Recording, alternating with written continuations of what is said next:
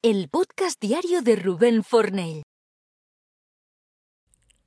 No ceder al reproche no es someterte. A menudo en nuestras vidas nos enfrentamos a situaciones donde nos vemos sometidos a críticas o reproches, ya sea en el ámbito personal, profesional o incluso en relaciones cercanas. Y no siempre es justo.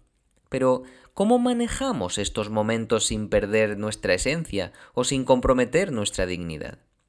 Yo he sentido durante años que ante una situación en la que se metían conmigo, de alguna forma, tenía que reaccionar porque entendía que no reaccionar era someterme. Y te diré una cosa, a veces me he encontrado y me encuentro con personas que van a pincharme.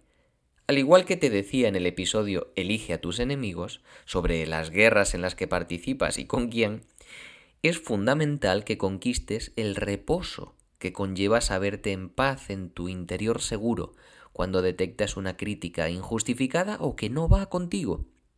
Vamos a definir qué entendemos por reproche. Un reproche es una crítica, generalmente negativa, que se hace con cierta acritud, amargura. A veces es constructivo, pero otras veces puede ser destructivo y dañar las relaciones y nuestra autoestima. Entender la diferencia entre una crítica constructiva y un reproche destructivo es fundamental para saber cómo responder. Y aquí te voy a hablar de ese reproche negativo y destructivo, cómo reacciono frente a él. Nuestra reacción instintiva a un reproche suele ser la defensa o el retroceso. Muchas veces, para evitar conflictos o por miedo a perder la aprobación de los demás, optamos por ceder. Como si callar o tomar una posición de menor energía negativa fuera someterse al poder del otro. Y es lo contrario. Mi poder está en decidir qué digo y qué hago cuando tú estás en esa energía de agresividad. Ceder constantemente es lo que lleva a la sumisión y a la pérdida de nuestro respeto propio. Y ceder es reaccionar en el mismo nivel de frecuencia.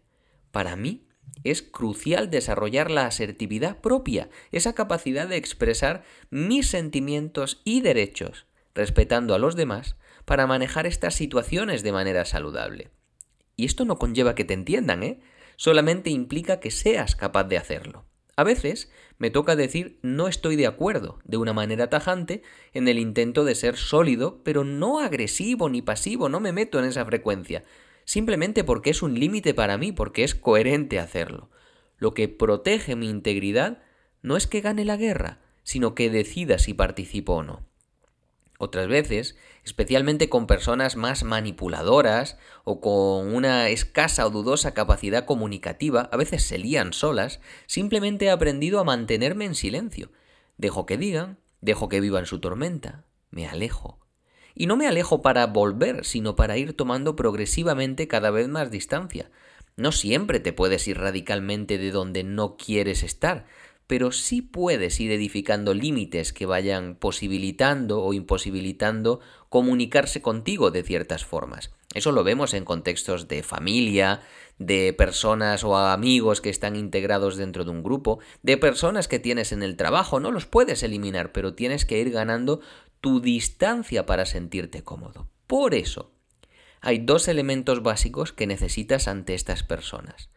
Solidez en tu identidad y tu autoestima y por otra parte, claridad en la ruta que quieres. Es decir, tener tus cimientos bien asentados, pero también en aquellas personas que vas a tener que seguir teniendo a tu alrededor, saber a qué punto quieres llegar con ellas para que cada reacción o acción sea parte de un camino que tú estés construyendo.